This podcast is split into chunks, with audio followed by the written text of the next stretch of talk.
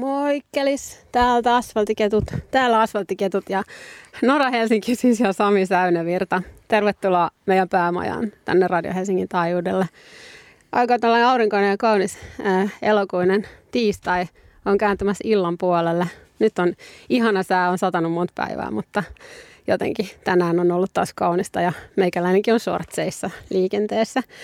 Äh, me ollaan pikkuhiljaa pääsemässä raiteillemme ja katsellaan työasiassa jo pitkälle syksyyn, mutta tämän kesän meidän ihanilta vierailta me ollaan saatu sen verran paljon kaikkea virikkeitä kaikenlaiseen tekemisen luonnon parissa. Tuntuu kyllä helposti siltä, että tätä kesämuodia pystyy vielä jatkaa pitkään ja pitkään ja pitkään, vaikka lomat loppuisikin. Onko Sami sulla sama fiilis?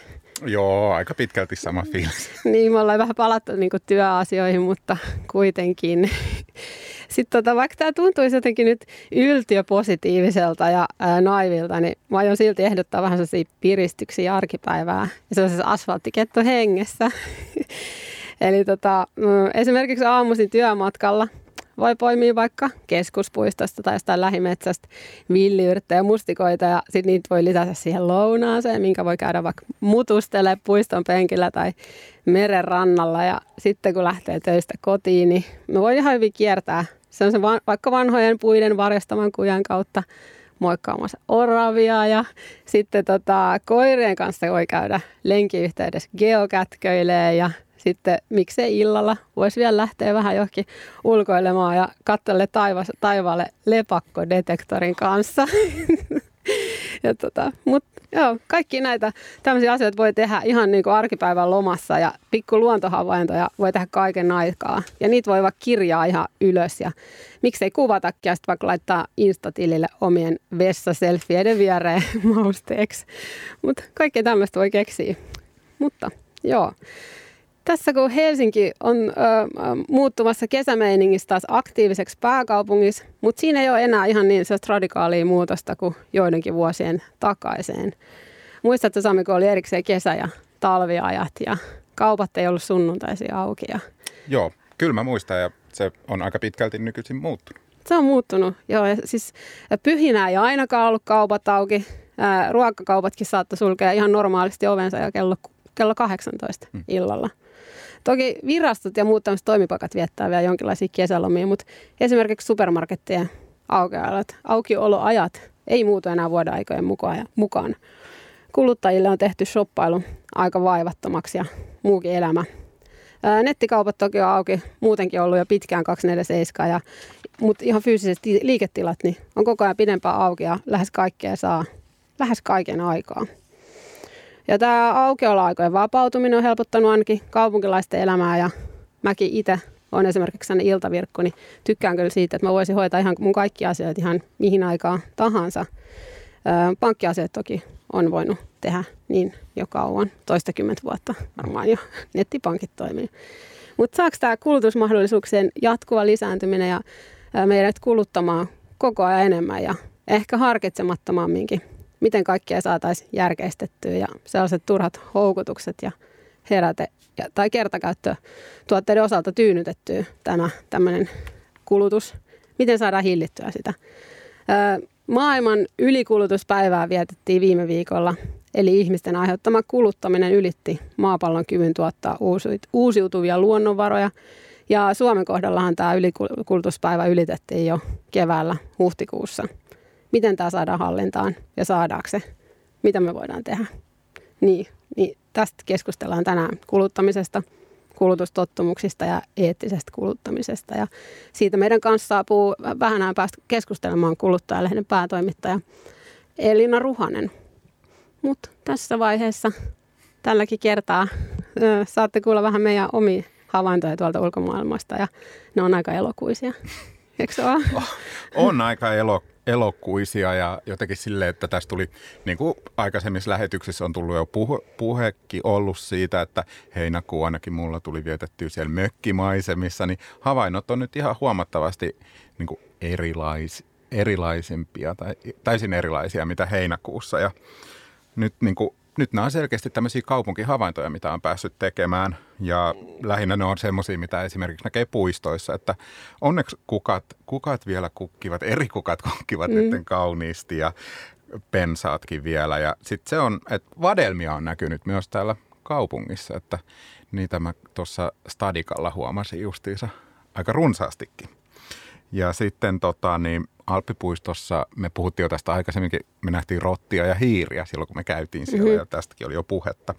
Ja sitten, no ihan siinä lähi, onko tämä nyt lähiluonto, oma parveke? on se, on, on. se sovitaan. No niin, oma lähiluonto, parveke, niin basilika on voimissaan ja persilia on voimissa ja niitä laitetaan edelleenkin vielä reippaasti leivän päälle. Ja sitten mitä kaupungissa, niin ö, valkoposkihanhia näkee ja niitä on ollut kiva edelleenkin seurata tuolla esimerkiksi Töölölahdella. Mä oon vähän kateellinen tuosta parvekkeesta. Mä tota, niin kanssa haluaisin saada yrttejä kasvamaan, mutta meidän keittiön ikkunalla, niin ne basilikat jotenkin, siis ne kestää vähän aikaa, mutta sitten ne niin kuin lähtee siitä jotenkin nuupahtamaan. Kyllä mä yritän kastella niitä joka päivä. Ne se, vaatii aika paljon vettä. Joo, mutta sen mä oon huomannut itse asiassa nyt loppukesät, ne basilikan maku on tosi voimakas. Se on ehkä vähän jopa kirpeä. Ai jaa, okei. Okay. Mulla se muuttuu sellaiseksi puiseksi siinä ikkunalla. Mutta mä oon havainnut siis äh, selkeästi, että yöt on ihan oikeasti pimeitä. 11 aikaa illalle ei enää taivaanrannassa hirveästi helota mikään. Aurinko on laskenut. Ja siis meidän takapihan vaahterapuun lehdet on alkanut vaihtaa väriä ihan oikeasti. Sitten nämä muutokset tapahtuu aina jotenkin aina niin yhtäkkiä, että se tulee vähän yhtä yllätyksenä kuin esimerkiksi ensilumi, mistä ei saisi puhua. Ja mä oon tosi, tosi niin Unohdetaan, että mä sanoin ensilumi. Ei se vielä tule. Voidaan mennä tässä välissä sen takia uutisiin, koska joo, ei puhuta vielä talvesta. Ei, ei toki, joo. Mutta uutisiin, ja tällä kertaa onneksi jotain positiivistakin. Ja ihan heti todella kiva uutinen. Eli tota, viimeksi me juteltiin meidän lähetyksessä tsekkien turkistarhauskielosta ja siitä, että maan presidentin pitäisi vahvistaa tämä asia vielä tsekeissä. No nyt se on sitten vahvistettu, sillä tsekin presidentti Milos Zeman vahvisti lakimuutoksen koskien turkistarhauksen lakkauttamista, lakkauttamista tsekeissä ensimmäinen päivä elokuuta. Eli onnea mm. eläimet. Onnea. Ja ei muuta kuin voisi sanoa vaan, että turkistarhaushistoriaan. Turkistarhaushistoriaan.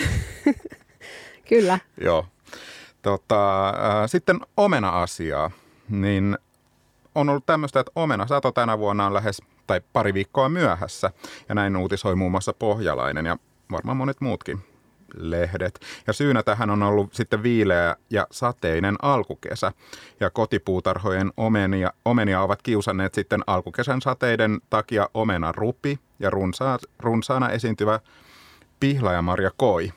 Ja, mutta tuholaisten viottamat omena, omenat kuitenkin kelpaa talouskäyttöön, näin sanotaan. Yes. Sitten heinäkuun pysty seuraamaan Saimaan, Saimaan sää, sääksi liveä ja se oli siis se lähetys koko heinäkuun ajan käynnissä. Ja tämä pe- Säksien pesä on ollut paikallaan Linnasaaren kansallispuistossa, kansallispuistossa runsaat 15 vuotta jo. Ja Säksien perheelämää Saimaalla pääsi seuraamaan Savon, savonlinnalaisen luontokuvaaja Juha Taskisen asentaman livekameran välityksellä. Ja tällä hetkellä lähetys on loppunut. Mä menin käymään sen, niin tosiaankin ei sinne enää päässyt. Mutta heinäkuussa mä ainakin kävin katselemaan sitä kävin. muutamia kertoja. Siellä näkyy äh, kolme poikasta. Joo, nekin oli sellaisia aika tuiman näköisiä. Mm. Kärttösiipiä, niin pöl- palleroita. En olisi mennyt sinne ilman kypärää. En olisi mäkään. Meillä on tämä kypärä tullut aina siinä joka kerta, kun lähestytään petolintuja. Hei, ja sitten kivana juttuna, lisää kivoja juttuja ja Helsingin ytimestä. Eli Helsing, Helsinkiin on avattu elokuussa Aleksis Kivenkadulle osoitteeseen Aleksis Kivenkatu 12 eläin- ja ympäristöystävällinen vaate- ja kenkäkauppa nimeltä Kind of Green. Ja pitää sanoa, että tämä oli kyllä tosi kiva tuttavuus. Kiitos muuten vinkistä Noora, sähän mulle tästä kerroit. Niin mähän menin sinne sitten heti kat- katsastamaan liikkeen viime tota, perjantaina ja tosi, tosi kiva liike. Ja siihen voi totta kai tutustua nyt etukäteen kaikki, sitten vaikka Facebookissa löytyy Kind of Green nimellä. Ja, Niillä on ja, myös verkkokauppa. Ah, hyvä. No niin. Ja Kind of Green löytyy myös Happy Cow eläinystävällisiltä, eläinystävällisiltä nettisivuilta. Ja siitäkin ollaan puhuttu aikaisemmin näissä lähetyksissä, että asfalttiketut toivottavat onnea tälle uudelle liikkeelle ja tänään puhutaan tosiaan kuluttamisesta, mutta mäkin vähän kulutin, mutta mielestäni eettisesti. Mä ostin sieltä teepaidan, tämmöisen hampputeepaidan ja tota, tykkään tästä oikein paljon. Unfuck the world. Yeah, unfuck the world. Näin on, siis se lukee. Se lukee siinä teepaidassa. Samilla on se nyt päällä. Joo, tämä on hyvin kantauttava paita. Kyllä, joo, kyllä. Joo, näin on. Ja sitten tässä kuussa tapahtuu vielä muutakin Helsingissä, eli lauantaina 26. päivä elokuuta vietetään Suomen luonnonpäivää, ja tiedossa on ainakin se, että myös Helsingissä on keskuspuistossa aktiviteettia sinä päivänä. Ja ää, sinne, siellä tulee olemaan tämmöinen luontotapahtuma ja sit sen järjestää Suomen luonnonsuojeluliiton Uudenmaan piiri. Ja sinne vaan sitten kaikki seikkailemaan ja tota, ainakin siellä on, mä kuulin, että siellä on metsäkahvila myös sitten auki siinä päivänä ja mä olettaisin, että siellä on kaikkea hyvää ja totta kai varmasti vegaanista. Ja, ja keskus, Helsingin keskuspuisto on nimetty yhdeksi koko Suomen niin sanotuksi luontohelmikohteeksi. Wow. Mm, Sinne. joo, sinnekin. Sitten meillä olisi näitä meidän vegaanisia eväsvinkkejä. Tällä kertaa me ollaan kerätty aika lähipiiristä. Me kyseltiin sellaisia eväitä, mitä ottaisi vaikka työpaikalle mukaan. Ehkä mukaan, ehkä lounaaksi tai semmoiseksi välipalaksi. Haluatko Sami ensin kertoa sun tuttujen vinkit? Joo, mä keräsin nämä kolme tutulta niin mun kaverilta ja tota, kavereilta, työkavereilta. Niin ensimmäinen vinkin, ensimmäisen vinkin kertoi Mauri Pajunen tuolta Vihdistä ja hän sanoi tällä tavalla. Teen työtä yrittäjänä sosiaalialalla ja sivutoimisesti opiskelen hirsirakentamista. Ja hirsikentälle eväänä kaksi ruisleipää, omena ja pullollinen vettä. Oho, Mun mielestä aika plain, mutta varmaan ihan, tää on tämmöinen aika, jaksaako sillä sitten rakentaa? no varmaan pitää olla sitten ihan aika paljon tätä ruisleipää. No niin just. Joo. Joo. Mutta niin mä oon ymmärtänyt, että hän on käynyt ahkerasti tätä koulua, että varmaan näillä on pärjännyt. Sitten seuraava vinkin lähetti Tanja Hietamies tuolta Helsingin Konalasta. Ja hän kertoo tällä tavalla, että ruoan laitto on minulle rakas harrastus. Kokkailen illallista lähes päivittäin ja saan usein samalla myös seuraavaksi päiväksi lounaat töihin. Ja tarvittaessa valmistan pikaevääksi esimerkiksi riisinuudeleita, tofun, pinaatin ja ihanien aasialaisten mausteiden kera esimerkiksi soijakastike, pahdettu sesamöljy, inkivääri, korianteri, chili, valkosipuli. Ja hän kertoo, että teen enimmäkseen kevyttä toimistotyötä, mutta vielä vähän lisää ruokaisuutta saa lisäämällä näihin annoksiin, kun lisää joukkoon vaikkapa pahdettuja siemeniä ja tai pähkinöitä. Mm. Ja viimeinen vinkki mulla on sitten tota, niin Anu Laakkoselta tuolta Itä-Helsingistä. Ja Anu tekee toimistotöitä Helsingin keskustassa. Ja, vink- ja vinkkinä oli, että kotitekoiset ruokaisat, salaatit ja keitot ja lisänä voileivät, kuten ruispalat. Tämä ruispala on nyt tämmöinen, kaikki tykkää ruisleivästä. Ja juomana vesi, välipalana hedelmät ja marjat. Eli kiitos Mauri, Tanja ja Anu. Yes, joo. Ähm, mun eka vinkki on äh, ehkä enemmän aamiaisvinkki, vaikka tämä toimii myös pikalounaana, jos ei ehdi kauheasti aamulla nappaa suuhunsa mitään sen tarjosta toi tuolta Paradise Tatuointistudion tatuoja Kalle K. Eli tässä on pahdettua koko pahtaleipää, päälle vähän jotain vegaanista levitettä, sitten tofua ja sen voi paistaa, jos ehtii tai on mahdollisuus. Sitten tomaattiviipaleita ja ihan tuoretta basilikaa. Ja Kalle tykkää myös maustetuista pikakaurapuuroista, eli tarvii keittää vaan vesi ja sekoittaa ne hiutaleet sinne ja se on sillä valmis. Tähän komboon kuuluu myös kahvi ihan mustana ja nämä voi helposti laittaa myös vaikka johonkin retkiastioihin ja mennä nauttimaan vaikka koffinpuistoa tai ruttopuistoa tai muuhun puistoon, mikä sattuu olemaan siinä työpaikan lähellä. Ja sitten toka vinkki mulla on ihan itseltään Radio Helsingin sisältöjohtajalta, joka juuri hetki sitten poistui täältä studiosta, eli meidän ihanalta Boss Ladyltä ja iltapäiväjuontajalta Maria Veitolalta. Maria sanoi, että hänellä on pakko mielen mössömäiseen ja salaatin tyyppiseen kuokamuolle ceviche yhdistelmään. Ja siinä olisi tota avokadoa, tomaattia, salottisi, salottisipulia, valkosipulia, tuoretta korianteria limemehua, oliviöljyä ja sitten ripaus suolaa ja pippuria. Ja tähän yhdistetään vielä sellaiset maissikakut, mitkä on kuulemma vähän niin kuin riisikakkuja, mutta parempia nacho-fiiliksellä.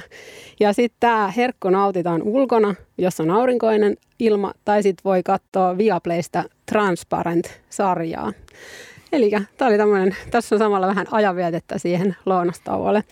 Joo, tosiaan, mutta kiitos kaikille meidän vinkkiantajille, mun, mun puolesta Kalle Koolle ja Maria Veitolalle ja sitten oli vielä Mauria, Tanja ja Anu. Anu, joo. Joo, kiitos, joo, kiitos kaikille. Eli täällä ollaan Asfalttiketut taas Radio Helsingin oma luonto-ohjelma ja meidän vieraaksi sitten kohta saapuu tämmöisen kuluttajalehden päätoimittaja Elina Ruhanen ja hänen kanssaan keskustellaan sitten kulutustottumuksista ja pohditaan eettistä kuluttamista ja millä tavalla ja onko se mahdollista, mutta sitä ennen nyt kuunnellaan musiikkia. Tästä tulee Young Fathers, Just Another Bullet.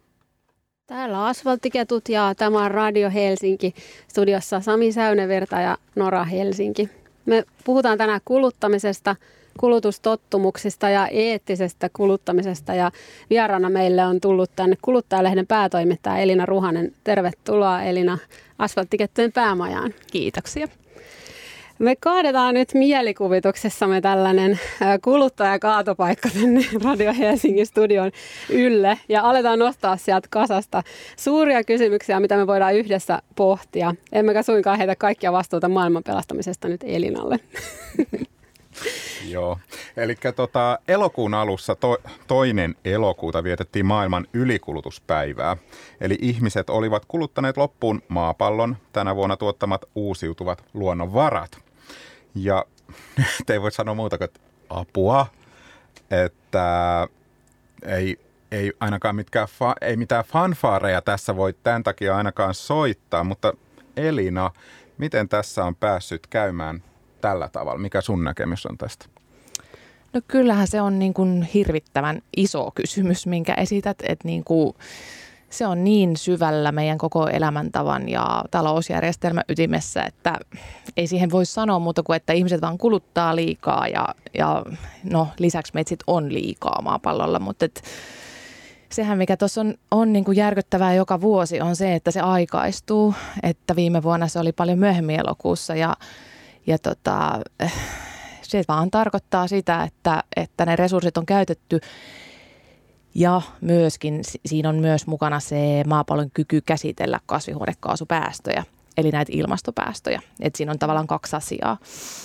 Mutta me myös Suomessa kulutetaan globaalissa vertailussa ihan tosi paljon. Et, äh, jos kaikki kuluttaisi niin kuin me suomalaiset, me tarvittaisiin yli kolme maapalloa. Hmm. Helsingin, eikö siis Suomen osaltahan tämä ylittyy tämä päivä jo meidän osuus huhtikuussa? Joo, Joo, se on aika hurjaa. Mukaan. Joo. Tietysti Suomessa on myös niin kuin paljon lämmitystarvetta ja isot mm. välimatkat ja muuta, että siinä niin kuin vaikuttaa tämmöiset ihan rakenteellisetkin asiat, mutta mm. kyllähän Suomessa myös fossiilisia polttoaineita käytetään paljon. Mm. Tästä oli, että tota, niin ylikulutuksen suurin syy on sitten niinku ruoantuotanto ja liikenne sekä asuminen. Ja mm, miksi just nämä asiat on ne kaikista suurimmat ää, syyt siihen, että miksi ma- maapallo voi pahoin? Mä luulen, että tässä vaikuttaa paljon se, että, että siinä ajatellaan tätä ilmastokriisiä, joka on tosi hurja nyt. Ja, ja semmoinen asia, mille pitäisi todella tehdä nopeasti jotakin. Koska sitten taas ilmastokysymyksen niin kuin siinä keskiössä, niin siinä on energiantuotanto tosi paljon. Ja nämä on asioita, mihin kuluu ihan hirvittävästi energiaa. Niin ruoantuotanto, asuminen kuin liikkuminenkin. Ja, ja niistä tuotetaan, niin kuin siitä energiasta tuotetaan kuitenkin vielä ihan tosi iso osa fossiilisilla polttoaineilla, josta syntyy näitä päästöjä. Mutta sitten ruoantuotantoon liittyy, että jos nimenomaan puhutaan eläinperäisestä, joka on niin kuin sen ilmaston kannalta se kaikkein hankalin juttu, liha- ja maitotuotteet, niin, tota, niin niihin, paitsi että niihin tarvitaan paljon luonnonvaroja, niin sitten siitä näin, niin myös eläinperäisestä syntyy paljon näitä kasvihuonekaasupäästöjä että suurin osa maailman maatalousmaasta käytetään eläinperäisen ruoantuotantoon. Ja sitten tietysti samalla me heitetään syömäkelpoista ruokaa roskiin, mikä tuntuu ihan hullulta tässä kaikessa, että, että kolmasosa kaikesta maailmassa tuotetusta ruoasta menee roskiin. Ja ja esimerkiksi mun edustama lehti, kuluttajalehti järjestää syyskuussa tämmöisen hävikkiviikon, ruokahävikkiviikon ja tota, siihen voi osallistua mikä tahansa järjestö, yritys, muu organisaatio ja osallistumistapa voi olla aika vapaa, että voi esimerkiksi jakaa jonkun hävikkiruokaan perustuvan ruokareseptin hashtagillä hävikkiviikko tai, tai sitten jotain muita vinkkejä hävikin vähentämiseksi. Eli siis onko teillä myös joku paikka, mihin voi vaikka ö, yrityksetkin vaikka tuoda ruokaa vai onko se tämmöinen, että niistä enemmän niin jaetaan mahdollisuutta jakaa sitä, että mulla olisi tämmöisiä? Enemmän, ehkä, enemmän on ehkä tämmöinen niin tietoisuuskampanja, että meillä ei ole semmoista konkreettista niin kuin ruoan jakamis niin kuin tapaa siinä. Mutta näitähän sitten taas on tosi paljon kaiken näköistä hävikkiruokaravintolaa on, on mm. olemassa ja tota, muitakin kaupatkin jakaa hävikkiä nykyään tota, eteenpäin jo jonkun verran ja, ja sillä tavalla, että kyllä näitä niin kuin, kyllä tämä viime vuosina mun mielestä tämä keskustelu tästä ruokahävikistä on noussut tosi paljon ja kyllä se näkyy jo nyt. Et se on ehkä isompi, on niin kuin osa tämmöistä isompaa megatrendiä myöskin, että, että nämä eettisyysasiat, ilmastoasiat on alkanut kiinnostaa viime vuosina kuitenkin selkeästi enemmän kuin vielä joitakin mm. vuosia sitten. Ja siis tässä on samalla tämä, että, että se on niinku eettinen asia, että ruokaa heitää pois sekä kodeista että yrityksistä, niinku kaupoilta ja ravintoloilta. Mutta sitten siinä on myös tämä, että ihmisiä on niinku eri varallisuusasteilla, niin sitten sillä pystyisi auttamaan myös, niinku, että se tuntuu niin hullulta, että heitetään pois semmoista, mikä olisi jollekin täysin tarpeellista tai ihan kaikille tarpeellista, mutta että tässä on monta, monta puolta aspektia tässä. Joo. Kyllä, kyllä ja ruokahävikki on sellainen, että se harvassa herättää sellaisia kauhean myönteisiä tunteita, että sitä syntyy. Että se on sillä tavalla ikään kuin helppo noin niin kuin markkinoinnillisesti tietyllä tavalla.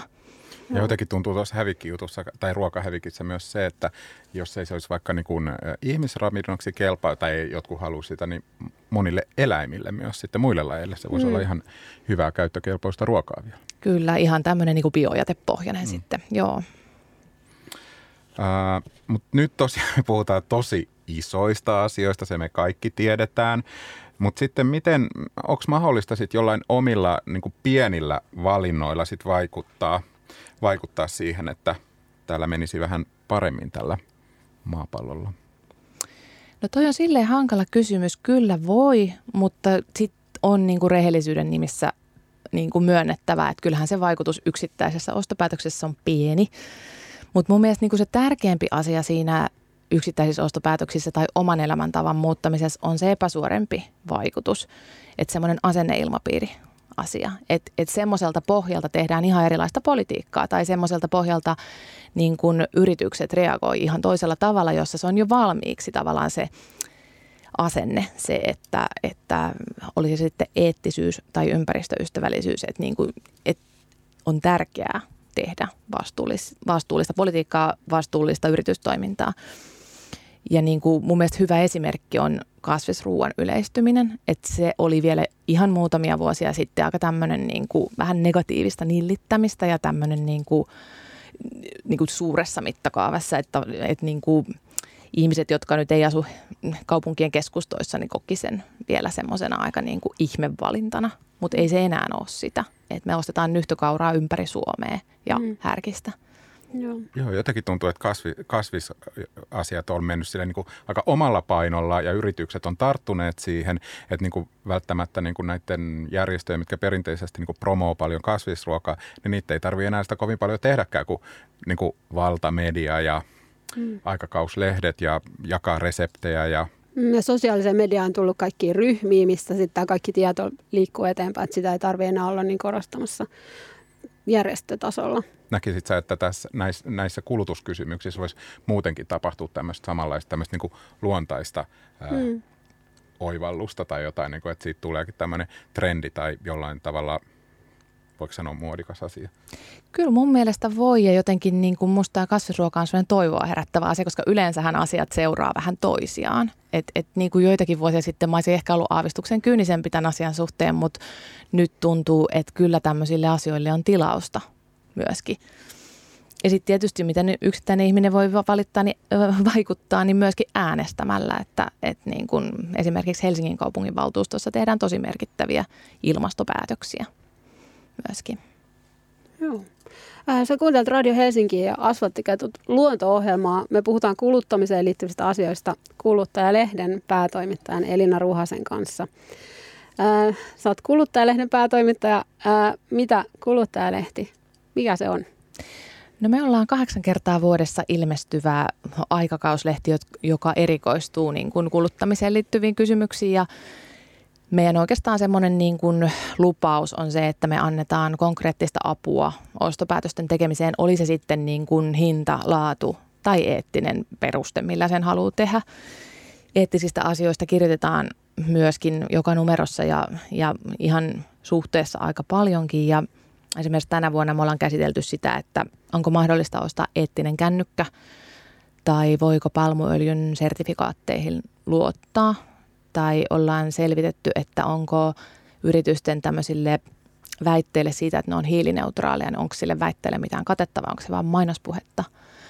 Tai, tai voiko lentäminen olla ekologisempaa tai voinko mä tulevaisuudessakaan koskaan lentää hyvällä omalla tunnolla.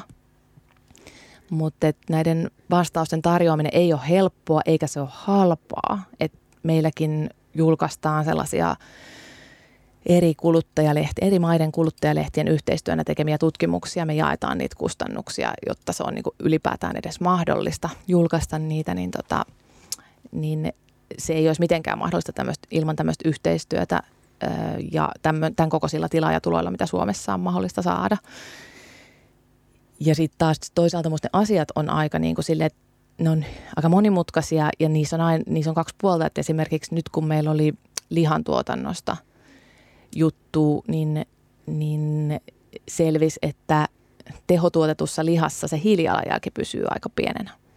Ja sitten taas me tiedetään, että, että niin kuin eläimet elää ahtaasti ja, ja siellä on karjuporsaita, kastroidaan ilman tehokasta kivunlievitystä. Mm. Niin kuin, siinä pitää tehdä joku valinta kuluttajan. Ja sen takia se on minusta aika iso taakka kuluttajalle, että pitäisi niin kuin kaikesta tehdä tosi, tosi vastuullinen ja tietoinen valinta.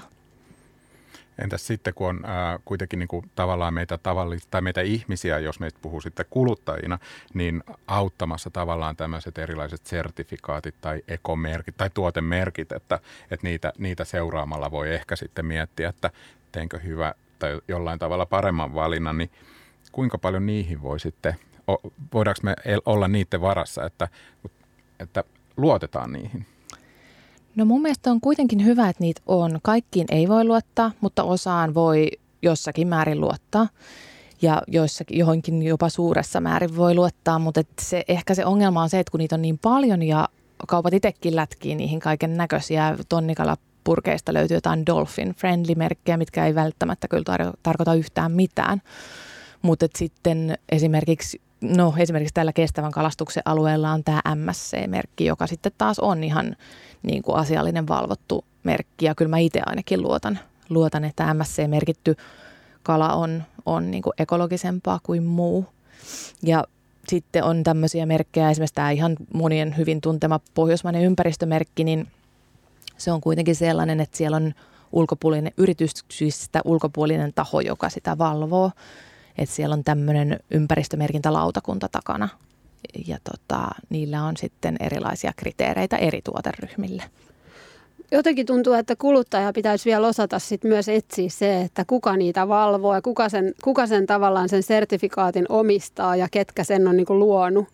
Se on tullut tosi monessa esille, että, että sitten ne saattaakin olla sellaisia, jotka valvoo omia etujaan siinä samalla, kun ne myöntää niitä sertifikaatteja. Niin tota, niin, Mutta tämmöiset isot, isot merkinnät, niin ne on niin semmoisia, että voisi kuvitella, että siinä on semmoista taustalla, että me voitaisiin luottaa näihin vaiko. No kyllä mä itse luotan muutamiin ja sitten tavallaan niin kuin, se on ehkä ihmisen helpompi ajatella, että mulla on nämä kaksi tai kolme niin kuin eri mm. alueelta, eri, vaikka reilun kaupan merkki ja sitten joku Joutsen merkki ja, ja sitten vaikka MSC-merkki, niin siinä on jo aika laaja skaala elämästä ja, ja niin kuin tavallaan ei tarvi muistaa ihan hirveästi ja niihin voi kuitenkin silleen karkeasti luottaa. Et, et niin kuin, kyllähän joku reilun kaupan järjestelmä saa kritiikkiä, mutta et niin kuin mä uskon kuitenkin, että siellä on ulkopuolista valvontaa, kuten ne sanookin, että et sillä tavalla mun mielestä mieluummin mä siihen luotan kuin johonkin kaupan omaan merkkiin. Hmm. No miten, miten meille ihmisille sitten saataisiin niinku taottua, taottua päähän semmoinen asia, että tota, että maapallon pelastamiseksi voitaisiin tehdä jotain. Sitten on niin kuin telkkaria, nettiä, lehdet ja puhelimet ja kaikki, mitkä niin kuin tuottaa meille koko ajan vaan niin kuin semmoista ö, ostohalua ehkä lisää ja e, erilaisia ajanvietteitä ja e, eri asioita, mitä laittaa päälle tai syödä, niin miten me saadaan niin kuin jotenkin ihmiset heräämään, koska sitten on toisen, toisena ajatuksena just tämmöinen valtava ilmastokriisi ja No mä jotenkin ajattelen, että se päähän takominen ei ole hirveän hyvä strategia, että niin kuin eihän ihminen lakkaa kuluttamasta sillä, että sitä syyllistetään tai sanotaan, että minä tiedän paremmin kuin sinä tämän asian. Että tavallaan mä ajattelen, että jos se saadaan tämmöiseksi lifestyle-valinnaksi ja tämmöiseksi trendin harjalla olemiseksi, se on niin kuin yksi hyvä tapa. Ja sitten tämmöiset niin kuin ihmiset, ehkä kuten itse on, että ei ihan hirveästi mitkään trendit kiinnosta, niin sitten tavallaan niin kuin – mun mielestä meikäläiselle on hyvä tapa se, että mä niin kuin yritän keskustella erilaisten ihmisten kanssa, kun mä itse olen, koska mulla on fiksuja ihmisiä tuttava piirissä, niin, niin sitten tavallaan nyt yrittää aidosti kuulla, että okei, okay, sä käytät autoa aika paljonkin, mutta et mun mielestä se on joissakin oloissa ihan perusteltua. Suomessa on paljon alueita, joissa on tosi vaikea käyttää julkista, et, ja jopa pääkaupunkiseudulla voi olla aika vaikea päästä niin kuin poikittain liikkumaan kätevästi. Että se semmoinen syyllistäminen ei musta hirveän hyvin johda mihinkään. Mutta voi esimerkiksi autoilijan kanssa keskustella siitä, että no mitäs polttoainetta sä käytät, paljon se kuluttaa, mitä sun mielestä tälle isolle kuvalle pitäisi tehdä, että, että onko susta sähköautoilu hyvä, hyvä vaihtoehto, miten siihen voisi vaikuttaa. Tai kimppakyydit. Hmm. Tai kimppakyydit, joo, ja, ja niin kuin, niissäkin varmaan se, että mikä on realistista, että, että niin kuin hmm. joillekin semmoisille toistuville matkoille. Ne voi olla ihan tosi hyviä ja onhan neti, niin kuin Facebookissa ja netissä tällaisia kimppakyytisivustoja. Se on tosi hyvä, mutta se, että tehdäänkö se isomassa sillä vai mm. pitäisikö olla niin kuin joku, että se infra olisi suunniteltu sillä tavalla, että meillä olisi esimerkiksi sähköautoverkosto, niin kuin missä se voi ladata. Hmm. Onkohan tämmöisillä mitään merkitystä, kun on tämmöisiä kaikki tempauksia, älä osta mitään päiviä tai älä osta uusia vaatteita vuoteen tai Earth Hour tai äh, miten isoja trendejä nämä on? Kyllä mä luulen, että niillä on semmoinen just siinä mieliala ja semmoisessa, että niin kun tulee semmoinen olo, että tämä on niin kuin kaikkien mielestä tärkeä juttu ja, ja munkin mielestä tämän pitäisi olla tärkeä juttu. Että tavallaan se on, se, se on just sitä epäsuoraa vaikuttamista. Että eihän se, se, että ihmiset ei pidä valoja hetkeen päällä, niin ei se oikeasti niin kuin vaikuta mihinkään. Mutta mm. se, että se, että sitä tulee ajatelleeksi sitä asiaa. Ne herättää keskustelua. Joo. Ehkä ja toivottavasti enemmänkin kuin sen tunnin ajaksi vaikka. Mutta hei, tähän väliin kuunnellaan musiikkia. Täällä on Radio Helsinki ja Asfalttiketut ja meillä on kuluttajalehden päätoimittaja Elina Ruhanen meidän kanssa keskustelemassa kulutuskysymyksistä ja maapallon tilasta ja kaikesta sellaisesta. Mutta nyt tästä tulee Eleanora Rusenholm ja aika ranka, rankka biisi, maailmanloppu. Maailmanloppu, mutta maailma ei lopu tähän silti. Ei, me jatketaan vielä. Joo. Olet täällä asfalttikettojen kanssa ystävien seurassa. Asfalttiketut on siis luonto-ohjelma ja siihen isoon kuvaan liittyen me puhutaan tänään kuluttamisesta ja meidän kanssa keskustelemassa täällä studiossa on kuluttajalehden päätoimittaja Elina Ruhanen. Puhuttiin tuossa ennen biisiä siitä, että miten me saataisiin ylikuluttamisesta sille epätrendikästä. ja mietittiin sitä, että, että on olemassa Earth Hour olemassa, älä osta mitään päiviä. Ja, ää, toki niin kuin maailma koko ajan on tämä taloustilanne, toiveita ja semmoisia. Mutta miksi oikeastaan kaikessa haetaan koko ajan, että kaiken pitää kasvaa? Eikö me voida joskus olla vaan tyytyväisiä siihen tilanteeseen? Kumpa me voitaisiin olla tyytyväisiä, mutta, mutta kyllähän niin kuin me ollaan tämän talouskasvun maailmassa aika paljon niin kuin pitkään jo eletty ja, ja ainakin nykyinen järjestelmä perustuu siihen, että aina kasvetaan. Että sitten varmaankin kuitenkin ne rajat on olemassa jossakin ja tämän ilmastonmuutoksen kohdalla niin aika lähelläkin. Että niin kuin aika pian pitää keksiä jotain vaihtoehtoa sille. Mä luulen, että se voi tulla tämmöisen pakon kautta. Hmm. Niin, että luonto alkaa tosissaan tekemään takaisin jotain, niin, niin. meinaat? Joo, kyllä, ja kyllähän me nähdään se jo nyt ihan näissä niin kuin säävaihteluissa ja, ja niin kuin Euroopan helteet ja, ja kaiken näköiset myrskyt, että kyllähän se nyt jo ikään kuin luonto kostaa ikään kuin. Joo, luonto kostaa, suuremmat voimat kostaa. Se, se on, mm. on ollut aika, äh, just mitä on nyt lukenut tosiaan, niin kuin miten tuolla Italiassa ja Balkanin maissa on nyt näitä valtavia helteitä ja ihmiset sitten on siellä sisätiloissa. Mm. Mutta tota, äh, mikä on sun mielestä sitten bisneksen ja tämmöisen kaupallisuuden rooli ja vastuu tässä maa, maapallon tilassa ja löytyykö sitten tämmöisiä esimerkkejä jostain bisnesmaailmasta, että siellä olisi yritysjohdossa jotain semmoisiakin tyyppejä, jotka niinku oikeasti ja aidosti miettii sitä, että, että me tehtäisiin tätä bisnestä silleen, että tämä mahdollisimman vähän niinku kuormittaisi maapa, ma, maapalloa? No kyllä mun mielestä Kyllä yrityksillä on tärkeä rooli sen tähden, että tämä sääntely ei varmaan niin kuin saada tarpeeksi nopeasti, tarpeeksi tiukaksi. Et siinä mielessä, ja varsinkin energiasektorin yrityksillä on tärkeä rooli. Ja kyllähän niin kuin Suomessakin on firmoja, jopa niin kuin isojen firmojen johtajia, jotka on tulleet näillä ilmastoasioilla ulos, ST1 esimerkiksi. Ja se on kyllä niin kuin tosi keskeinen asia myöskin, että, että myös muissa maissa niin kuin tulisivat ulos näillä ympäristöasioilla. Ainakin bisnesmaailmasta löytyy myös semmoisia jotain yrityksiä, mitkä esimerkiksi, no se liittyy taas eläinkysymyksiin, mutta niin kuin esimerkiksi tehneet kieltoa, että me ei haluta myydä turkiksi. Näin on, joo, kyllä. Kyllä, että niin kuin, mä luulen, että tällä ympäristöpuolella on helpompi helpompi tulla, koska se on tavallaan jotenkin vähän abstraktimpaa ja, ja niin kuin, ne on mutkikkaampia ne syy-seuraussuhteet, niin tavallaan se, että mikä nyt on juuri meidän yrityksen rooli tästä valtavasta päästömäärästä, niin se on niin kuin helpompi luvata jotakin sellaisesta tietyllä tavalla, kun, kun vaikka sitten joku tämmöinen tosi konkreettinen, että emme käytä turkiksi ja silloin se on just niin kuin tehtävä näin. Ja, ja se on aika niin kuin silleen helppo jäljittää, että näin, tehdäänkö näin vai ei. Joo.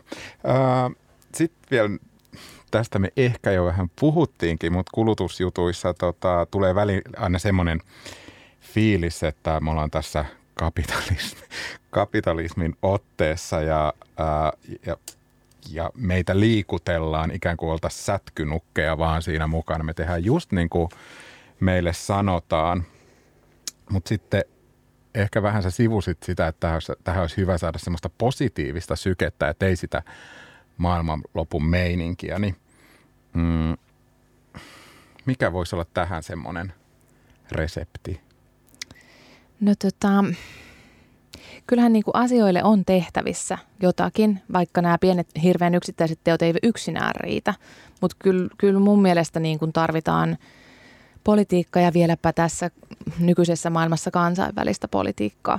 Niin kun, ja sitten lisäksi tätä yritysten vastuunottoa, koska, koska nämä on niin kiireellisiä nämä ratkaisut, että politiikka on yleensä aika hidas, hidas väline. Ja mun mielestä niin kun isoja muutoksia ei kyllä saada aikaan muuttamalla, niin muuttamatta isoja rakenteita. Ja siihen kyllä niin sääntely, sääntely ja omaehtoinen vastuunotto on tosi, tosi keskeisiä asioita – mutta se asenneilmapiiri, mistä nämä nousee, on, on oikeastaan se kaikkein keskeisin asia kuitenkin. Onko muuten maailmalla sellaisia maita, missä oltaisiin niinku edistyksellisempiä näissä, näissä kysymyksissä verrattuna Suomeen? No kyllä varmaan löytyy sellaisia maita, missä ollaan edistyksellisempiä, mutta aika monesti nousee nämä muut Pohjoismaat esimerkiksi. Ja tuo rakas, rakas vihollinen tuossa länsinaapurissa aika usein nostetaan siihen. Ja kyllähän se monissa asioissa myös näkyy. Toki he osaa myös markkinoida sitä ihan toisella tavalla kuin meikäläiset. Siellä on positiivisempi syke. Mm. Pidetäänkö äh, po- äh, pohjoisia maita sitten esimerkkinä maailmalla? Niin kuin? No varmasti pidetään siis, paitsi tämmöisissä etiikka-asioissa, niin mä luulen, että monet kokee, että nämä yhteiskunnat on hirveän fiksusti järjestettyjä kaikin puolin. Mutta tota, mutta kyllähän ympäristön eläinoikeuksien puolesta tehdään niin kuin monissa muissakin maissa paljon. Mutta kyllä nämä varmaan nousee semmoisena yhtenä, yhtenä positiivisena niin kuin maaryppäänä nämä Pohjoismaat. Entäs sitten matkustaminen? Tämä on semmoinen ikuinen, vähän kinkkinen kysymys, kun kaikki kuitenkin tykkää matkustaa ja sitten lennetään ja siitä tulee sitten ilmaston kannalta ei niin hyviä vaikutuksia, niin onko tähän jotain nyrkkisääntöä, että tota, ää, lentääkö vai eikö lentä, lentää, onko se meidän ihmisten vastuulla vai olisiko lentoyhtiöillä myös tässä niin kuin rooli? No kyllä mä näkisin, että, että lentoyhtiöillä ilmailualalla on, on toki isompi rooli, myös politiikalla on musta isompi rooli, että kuitenkin niin kuin me eletään semmoisessa maailmassa, missä ei ole mitään merkkejä siitä, että lentoliikenne olisi vähentymässä päinvastoin. Ja jotenkin se globaalissa maailmassa se ihmisten kohtaaminen on aika tärkeää, että asiat hoituu, vaikka ihan niin kuin ympäristöasioidenkin hoitaminen edellyttää sitä. Et, et mä en näe, että se on realistista, että ihmiset lakkaa lentämästä tai että ihmiset tekee sitä valintaa, että mä en lennä. Ja aika usein tämmöiset ihmiset, jotka on kiinnostuneita eettisistä kysymyksistä, ympäristökysymyksistä nimenomaan on aika semmoisia matkustavaisia ihmisiä, että on sen takia aika kipeä asia varmaan monelle itsekin lukeudun varmasti tähän. Ja, ja just sen takia, koska mä en itsekään pysty rajoittamaan kauheasti mun lentämistä, niin sen niin kuin hahmottaa aika selkeästi, että ei tämä ei tää tule niin kuin vähenemään lähivuosina. Mulla olisi tähän sellainen pieni vinkki. Tälle, tota noin, niin, ää, uusia tapoja matkustaa, tai ne ei ole uusia, mutta ehkä tämmöistä voisi herätellä enemmän kuin tota, niin, ää, esimerkiksi tämmöisen kotimaan matkailuun. Silloinhan nämä kaikki tota, tuototkin siitä jää myös kotimaahan, siitä ää, matkailu, mitä kaikkea menee yöpymään johonkin tai ostaa ruokaa tai mitä vaan sillä matkailulla tarvitsee. Ja sitten esimerkiksi naapurimaat, että semmoista tavallaan niin kuin läheiseutumatkailu kuin, koska aika monella, vaikka ne lentää joka vuosi eri puolille kaukomaille, niin niillä on nämä lähipiirit ihan koluamatta. Niin tämä voisi olla yhdenlainen semmoinen, että sit voi, vaikka voi, no autosta tulee myös päästöjä, mutta voi myös pyöräillä tai voi mennä autolla johonkin ja pyöräillä tutustua lähiseutuun. Tämä voisi olla minusta semmoinen, mitä voisi ehkä enemmän nostaa tota niin, noissa matkailuneuvonnassa tai matkailualalla. Kyllä varmasti ja niin kuin musta tuntuu, että jonkunnäköinen pieni trendi siihen suuntaan onkin, että ihmiset niin kuin matkustaa kotimaassa, matkustaa lähelle. että voi olla, että osittain kysymys on siitä, että aika moni paikka on ikään kuin jo nähty, niin, niin sitten haluaa jotain muuta. Mutta ne on tietysti aina sellaisia vähän heilu, heiluritrendejä sitten myöskin, että sitten tulee uusi sukupolvi, joka ei ole nähnyt maailmaa ja joka haluaa nähdä maailmaa. Että, että sen takia musta olisi tärkeää kuitenkin, että, että siellä olisi sitä yritysten vastuullisuutta – ja esimerkiksi tuossa meidän, meidän lehdessä niin tota, on ollut hiljattain lentämisen ilmastopäästöistä juttuja siitä kysymyksestä, sitä syyllistymiskysymyksestä, että, että onko mitään mahdollisuutta lent, niin kuin lentää vähemmällä syyllisyydellä edes tulevaisuudessa jossain vaiheessa, niin, tota, niin kuitenkin sit esimerkiksi siinä jutussa selvisi, että tämmöinen YK-alainen ilmailujärjestö on päättänyt viime syksynä luoda – tämmöisen hiilidioksidipäästöjen hyvitysjärjestelmän ja se on ensimmäinen ala maailmassa, joka tekee tämmöisen kansainvälisen järjestelmän, että, että siellä on niin semmoisia positiivisia signaaleja. Varmaan just sen takia, koska tämä lento, lentäminen on se niin kuin varmaan eniten syyllistetty ala. Mm, mm.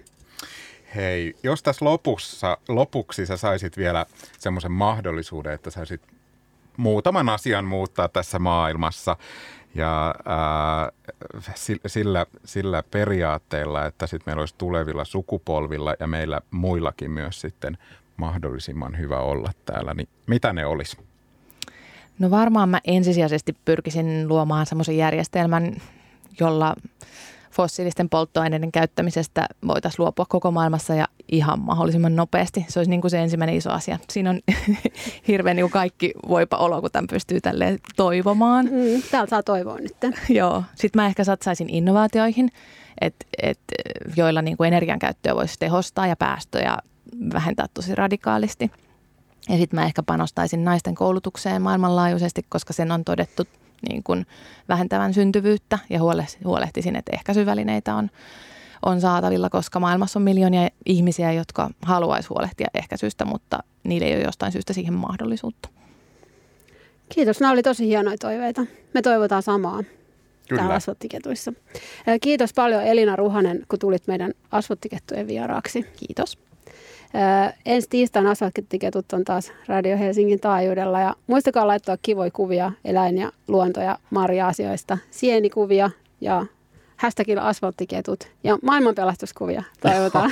Miten Ei maailman loppukuvia. Ei maailman loppukuvia, maailman pelastuskuvia. Yes. Joo, kiitos. Ja hei, lopuksi kuunnellaan vielä musiikkia Lady Tron no tämäkin biisin nimi on ihan hirveä, mutta ei välitetä siitä. Destroy everything you touch.